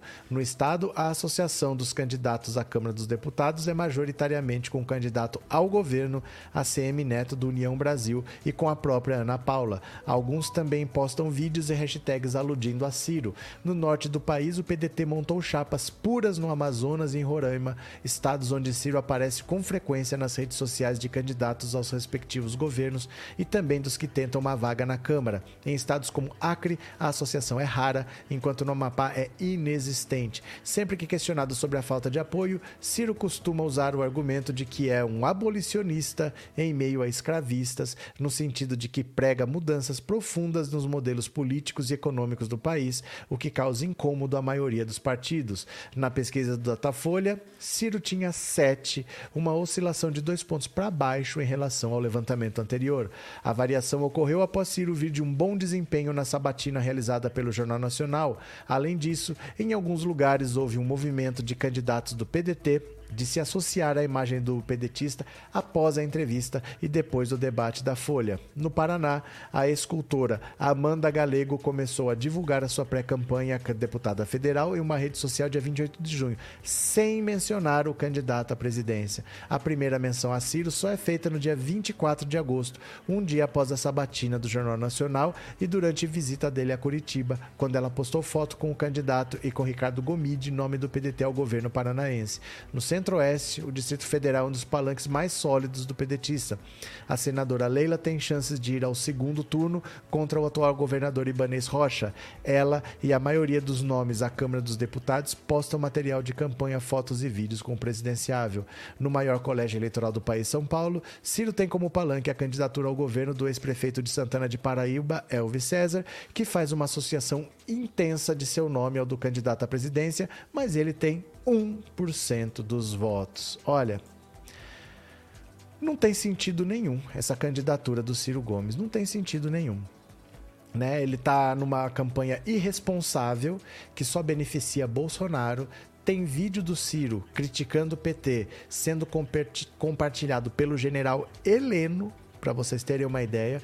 O general Heleno compartilhando o vídeo do Ciro Gomes. O próprio PDT está revoltado porque uma ala ainda é brisolista e não aceita um cara que está inclinando pro pro fascismo bolsonarista que está caindo para a extrema direita. Então, dentro do PDT ele está sendo abandonado e os candidatos preferem ficar neutros. Porque imagina um candidato do Nordeste, sabendo o apoio que o Lula tem no Nordeste, não usar desse apoio. Ele tem dificuldade se ele não usar, não usar desse apoio. Ele vai ficar contra os eleitores. Os eleitores que são Lula, ele vai falar: ah, não, mas eu sou Ciro. E o Ciro atacando o Lula todo dia, ele se prejudica. Então, essa postura do Ciro de atacar tanto o Lula, o Lula estando na frente na maioria dos estados, ninguém quer se associar ao Ciro. O Ciro está sendo abandonado pelo próprio partido e eu acho é pouco, né? Eu acho é bem pouco. Carlos Campos, obrigado pelo superchat, viu? Obrigado de coração, obrigado pelo apoio, obrigado pela confiança. Quem mais? João Bosco, obrigado pelo super sticker, parceiro, muito obrigado. E Célia, obrigado por se tornar membro, obrigado de coração, obrigado pelo apoio, seja bem-vinda, viu? Gente, se vocês puderem se tornar membro do canal, é muito importante, tá? Eu vou agradecer quem se tornar membro. É, Gabriel, eu estava discutindo com o Mínio do Ciro e ele ficou revoltado quando eu disse que em Minas o Ciranha está junto com o Aécio. Mas ele é fã do Ciro e não se informa. O que, que a gente pode fazer se ele é fã do Ciro e não se informa? Porque o Ciro está é, amiguinho do Aécio lá. O que, que a gente vai fazer, né? Kate, General Heleno Munha, velho ceboso. Não imagina um golpe de Estado organizado pelo General Heleno e pelo Pazuello. Imagina com esses paraquedistas que caem no meio da rua lá, que caem em cima da árvore no Rio de Janeiro. Imagina um golpe de Estado organizado por essa gente aí. Cadê? Olivia Moia, obrigado pelo super sticker, Olivia. Muito obrigado de coração, viu? Obrigado pelo apoio. Bacelar, o que causa estranheza é o cara grava. O cara gravar um vídeo que acabaria com sua reputação e publicá-lo. Como assim, Bacelar? O que causa estranheza é o cara gravar um vídeo que acabaria com sua reputação e publicar. Do que você está falando? Ah, do cara da, da marmita? É porque para ele o que ele está fazendo é certo. Ele não considera errado. Ele acha bonito o que ele está fazendo. Para ele não está acabando com a reputação, para ele está certo. É, você tem que se acostumar com a moralidade peculiar dos bolsonaristas. É bem peculiar, viu?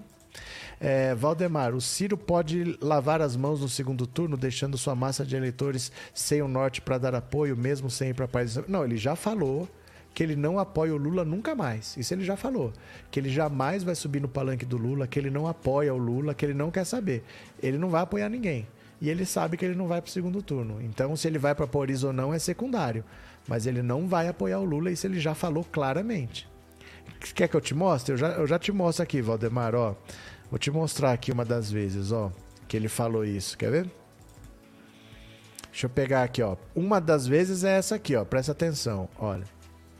Então, eu obrigado, obrigado, cidadão, estou fazendo todo o sacrifício que eu posso. Eu não tenho vida privada. Lula foi condenado para ajudar o Brasil. Agora, capricho do Lula petismo, nunca mais. Anote isso aí para não fazer mais esse tipo de pergunta. Agora, capricho do Lula petismo, nunca mais. Agora, capricho do Lula petismo, nunca mais. Agora, capricho do Lula petismo, nunca mais. Agora, capricho do Lula petismo, nunca mais. Anote isso aí para não fazer mais esse tipo de pergunta. Acha que foi uma vez só que ele falou isso? Dá uma olhada aqui, ó. Última pergunta, não, muito, não rápida. muito rápida. Se acontecer, se acontecer como as pesquisas indicam, segundo turno Lula e Bolsonaro, o senhor vai para Paris ou fica para votar? Eu não fui para Paris para não votar. Eu voltei e voltei no Haddad. Agora, eu nunca mais farei campanha para bandido nesse país, nem com pautório. Por isso eu tenho que estar no segundo turno. Agora, eu nunca mais farei campanha para bandido nesse país, nem com pautório. Agora, eu nunca mais farei campanha para bandido nesse país, nem com pautório. Agora, eu nunca mais farei campanha para bandido nesse país, nem com pautório. Agora, eu nunca mais farei campanha para bandido nesse país, nem com pautório. Então é isso. É isso, ele já falou 800 vezes, ele não tá nem aí. Ele não está preocupado com o país. Ele quer ser presidente. Se ele não for, dane-se. Ele não está nem aí. Não está nem aí. Viu? Mônica, como sempre, força aí. Obrigado, Mônica. Obrigado pela colaboração. Obrigado por ser membro. Obrigado pela generosidade. Valeu, muito obrigado, viu? Marli Rego, boa tarde a todos. Abração. Obrigado, Marli. Obrigado de coração. Obrigado pelo apoio. Obrigado pelo superchat, viu? Cadê? Ah, tava com eco? Eu esqueço, gente, que tem que tirar o som do microfone quando eu ponho o vídeo. Mas tudo bem, eu acho que vocês sabem do contexto, né? Vocês sabem do que é contexto, viu? É por causa do microfone, eu tenho que silenciar o microfone, às vezes eu esqueço. Vocês me desculpem, tá? Me desculpem. Cadê? É, ele se julga melhor que os outros. É que sabe o que acontece, Irani? O Ciro, ele acha, ele é o autodeclarado, o autoproclamado candidato mais preparado. Ele acha que ele tem um plano para o Brasil, ele acha que ele vai resolver os problemas do Brasil. Ele fala, ele fala assim, que ele quer ser presidente para fazer uma revolução no Brasil. Ele fala que ele é um abolicionista em terra de escravistas. Ele se considera. Não é que ele quer ser presidente, é o Brasil que precisa dele presidente. Sabe? Você vê nas palavras dele, não é que ele quer é que o Brasil precisa dele. O Brasil não pode continuar desse jeito e precisa dele. Ele quer protagonismo. Ele quer ser protagonista. Não adianta achar que ele vai ajudar alguém, que ele vai ser ministro, que ele vai ser vice. Ele não quer, né? Cadê? É... Cadê? Ciro é puro recalque. Ciro é puro recalque. Em 2010, quando dois mandatos do Lula e o Lula com 87% de aprovação, ele queria ele ser o candidato do Lula. E o Lula escolheu um ministro para ser candidato, mas escolheu a Dilma e não ele que era ministro. Aí em 2018, o Lula de novo escolheu um, ministro, só que escolheu o Haddad, não escolheu ele. Então ele não aceita. Ele não aceita que ele não é o escolhido do Lula. E não tem como ele ser presidente sem ser pelo PT. Porque o PT, desde que existe eleição para presidente, depois da ditadura, de 89 para cá, o PT é ou primeiro ou segundo. Ou primeiro ou segundo. Não tem como fugir disso. Ele sozinho, ele pode xingar o Lula, ele pode bater no Lula o quanto ele quiser. Ele nunca vai passar o Lula. O PT nunca teve menos do que 30%. O Ciro tem 7%. Ele pode xingar o Lula o quanto ele quiser. É a coisa mais louca do mundo ele querer superar o Lula. Porque ele nunca passa do, desses 10, 12 que ele já teve e o PT nunca baixou de 30. E ele quer que o PT desista para apoiá-lo, né? Cadê, né? É, eu penso que o candidato Aldo Rebelo está influenciando o Ciro. Eu não sei. Eu não sei, mas a tática dele é suicida e não está dando certo, né? João dos Tomates, o senhor não acha que o Ciro é o que tem mais chances contra o Bozo? Como alguém com 7% é o que tem mais chance? Me explica essa lógica. Como alguém que tem 7% é o que tem mais chances? Eu gostaria de entender. Você sabe como é que funciona a eleição, ganha quem tem mais voto. E você sabe que o Ciro não tem votos. Como é que ele tem chance? Me explica isso. Ele tem mais chance que o Lula, que tem 45, e ele com 7 tem mais chance? O cirista tem uma lógica meio doida de pensar, né? Tem um jeito meio estranho de pensar. Em 2018, o Lula queria que ele fosse vice do Haddad e o Ciro não quis. Ele ofereceu. Ele ofere... Na verdade, não era ser vice do Haddad. Não era isso, não. É... O Lula queria que o Ciro fosse vice dele, do Lula. Ele chamou o Ciro para conversar e falou: Ciro, é o seguinte, eu tô com um problema porque eles vão tentar me tirar dessa eleição, mas eu vou até onde der. Eu quero ser candidato, eu sei que eu não fiz nada, tenho que ter minha, meu direito preservado, então fica como meu vice. Porque eu vou levar até onde der. Se não der, você fica como candidato e o Haddad é seu vice. Essa foi a proposta. Aí ele falou que era um absurdo, que ele estava mentindo pro povo, porque ele sabia que ele não tinha chance e não quis. Ali ele ia ser o candidato, mas ele não quis, ele quis ir por conta própria. Quer dizer, ele já tinha garantido 30% do PT, no mínimo. O Haddad só fez campanha três semanas. O Haddad ninguém nem sabia que ele era candidato, porque parece que o Haddad foi campeão, foi candidato desde que o Lula era preso. O Lula preso liderava as pesquisas. E eu- as pessoas falavam: eu voto no Lula ou em quem ele indicar. Não deixaram ele indicar. O Lula foi proibido de dar entrevista. E o PT foi proibido de usar a imagem do Lula no material de propaganda.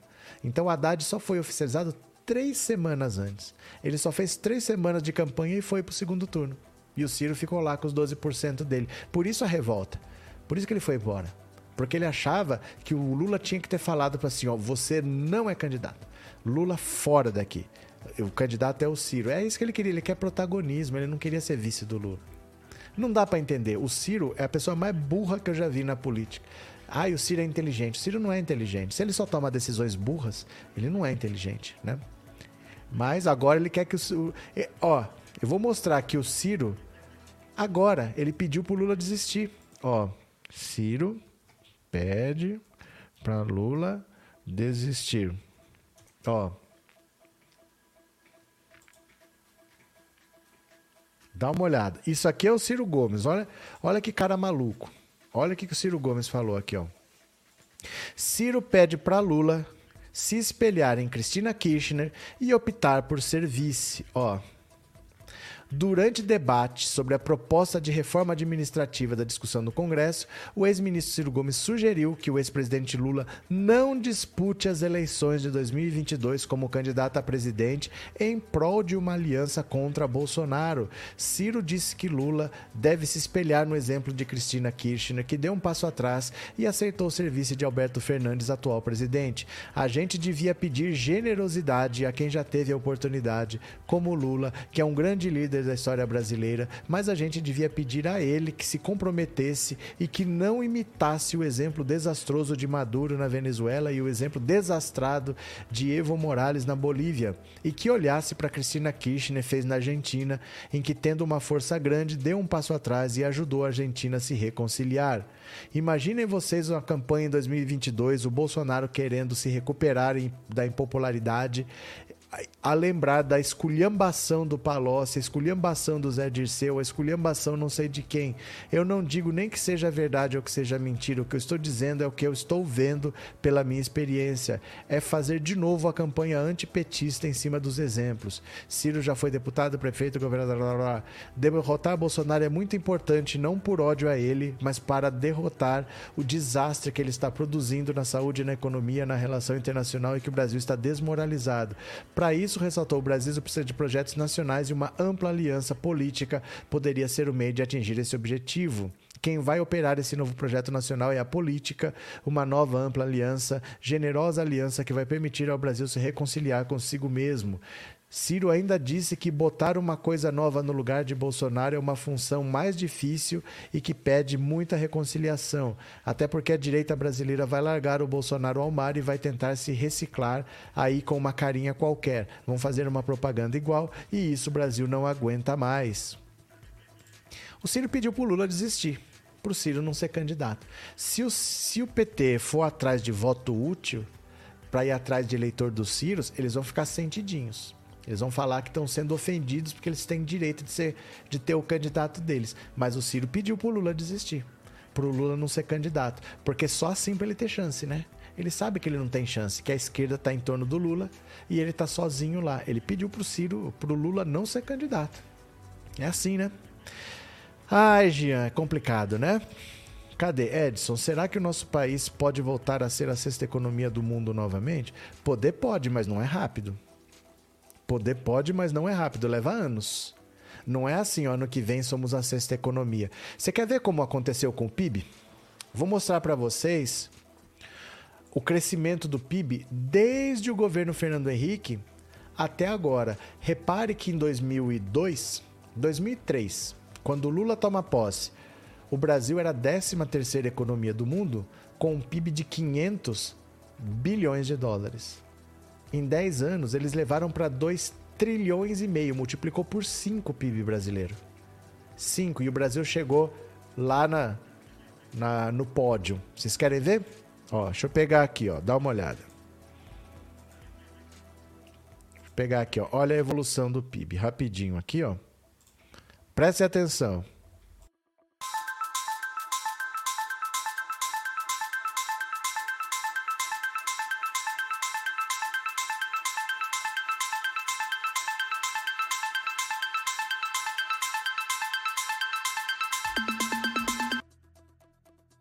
2003, aqui é o começo do governo Lula. O Brasil está em 13º, o PIB é de 500 bilhões.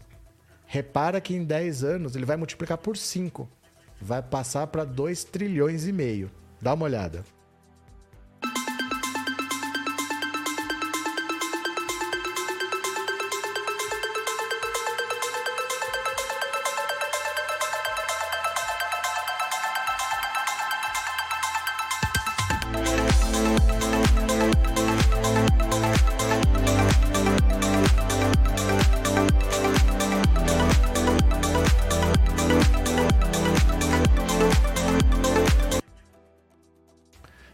Olhada.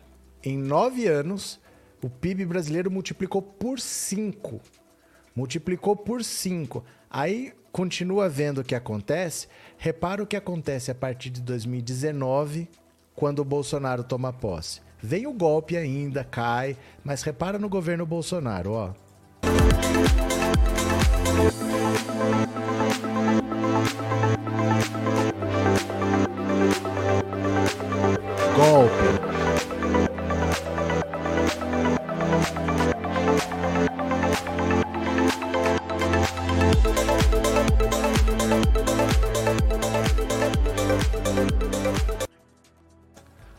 Começo do governo Bolsonaro, 1,900. Repara.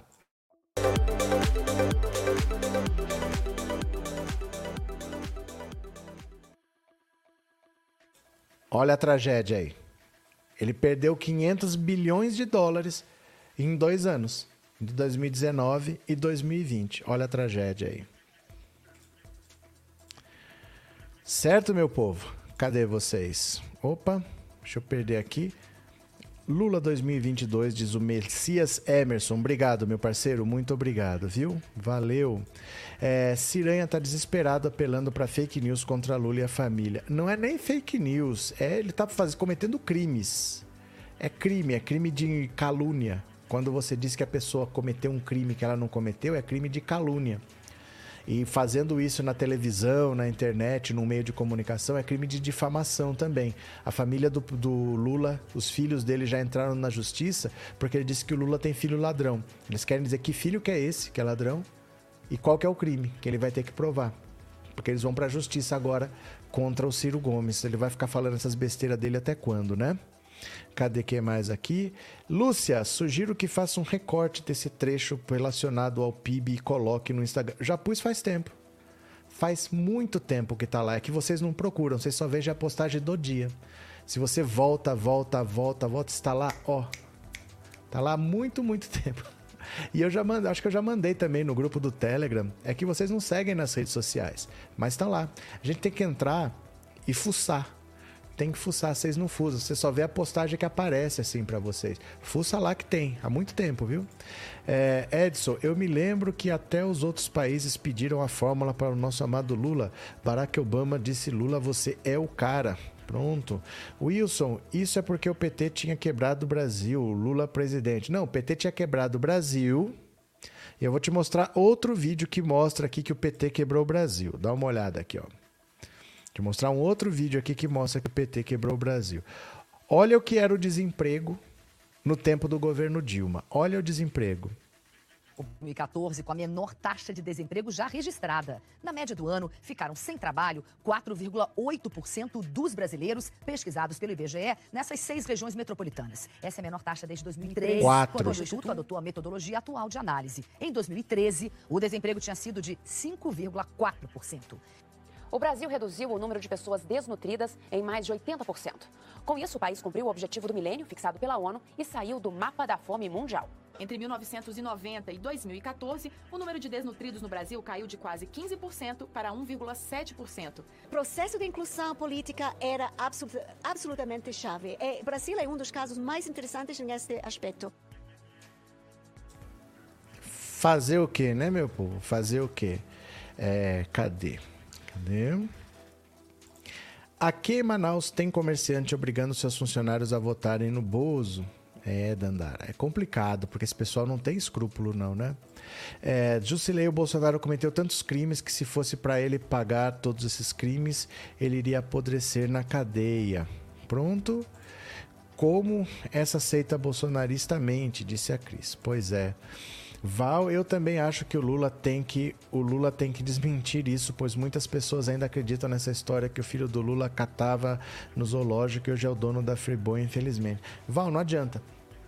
Vocês é que tem que entender que não adianta, porque eles optaram, os bolsonaristas optaram por não acreditar na verdade. Eles acreditam no que eles bem entendem. Não é falta de informação. É só procurar. É que eles não querem. Eles querem acreditar na mentira. Pode falar quantas vezes. A justiça já não falou que a condenação dos Lula foi injusta e tem que anular? Ela não existiu, ela não deveria ter existido, porque o Sérgio Moro é um juiz ladrão que prendeu o Lula porque ele queria ficar famoso. Adiantou falar? Eles falam Lula ladrão até hoje. Não tenham essa ilusão de que tem que desmentir, tem que desmentir. Eles não vão parar de falar. Eles vão ficar falando que a Marisa Letícia enriqueceu vendendo Avon. Isso daí vocês esqueçam. Não tem o que fazer. Essa gente não liga para a realidade, né? Cadê? Solange esses patrões vão ter o que merecem deixar na mão de Deus. Cadê? Edson, mas dá uma emoção vendo essa matéria Lula iluminado, não é mesmo?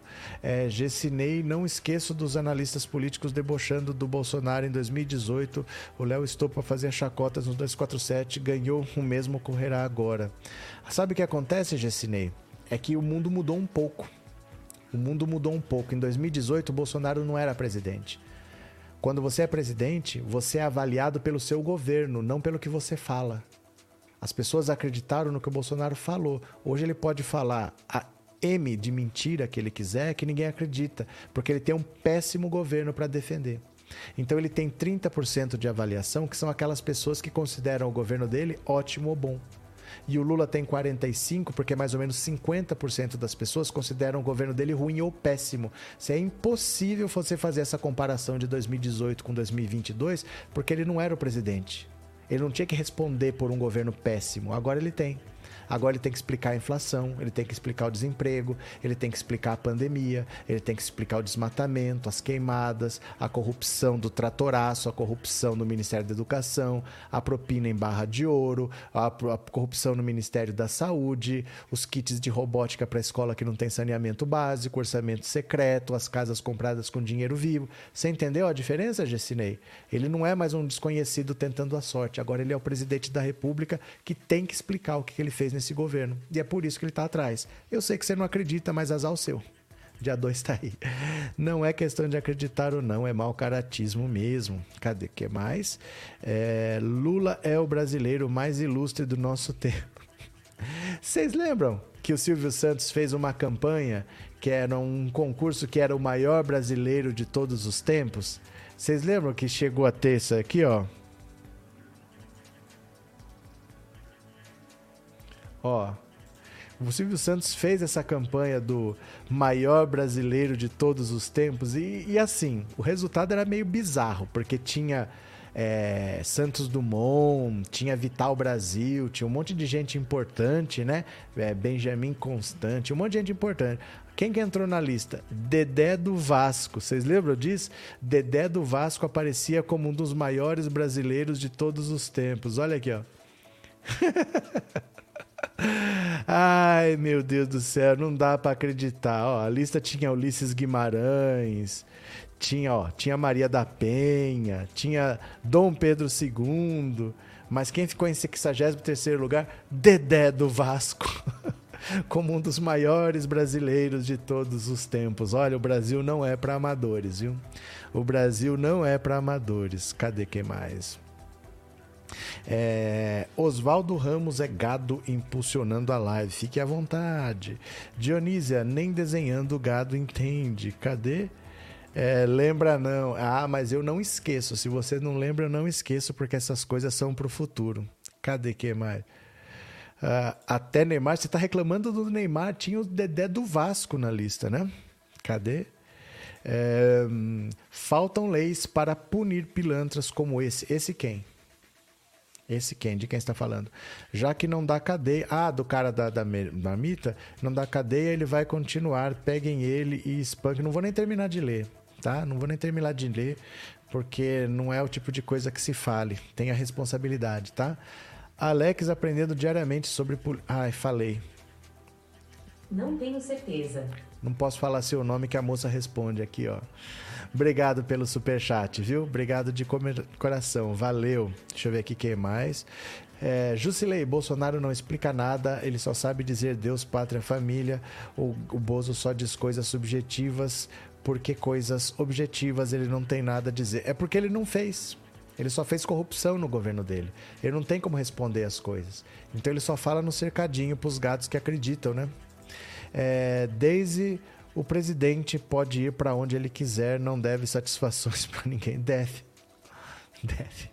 Vou nem perder meu tempo com você, mas ele deve satisfações para todo mundo. Ele não tá na casa dele. Ele é presidente da República, né? É, Alessandro, o que Bolsonaro fez de bom para o Brasil? Aumentou o gás, a gasolina, alimentos, entre outros. Cadê? Para o bem do povo é Lula de novo, disse o Francisco. Roger, parte são fanáticos, não seguiam pela razão, outra parte sabe da verdade, mas são mau caráter. Eles acreditam no que eles querem e dane-se. Eles não estão preocupados com a verdade. Eles só sabem que é o seguinte: se eu falar isso, tá certo. E pronto, eles não ligam, eles não estão nem aí, né? Ó, eu vou parando por aqui, viu, gente? Porque já são 2h40 da tarde, já falamos bastante, e eu volto às 19 horas. Eu posso contar com vocês às 19 horas? Vocês voltam para cá? Pode ser? Eu agradeço muito a participação de vocês de verdade. E daqui a pouquinho tem mais. Daqui a pouco eu começo a preparar a live da noite. Valeu, meu povo. Obrigado por tudo. Beijo grande. E eu já fui. Até daqui a pouco, viu? Tchau. Obrigado.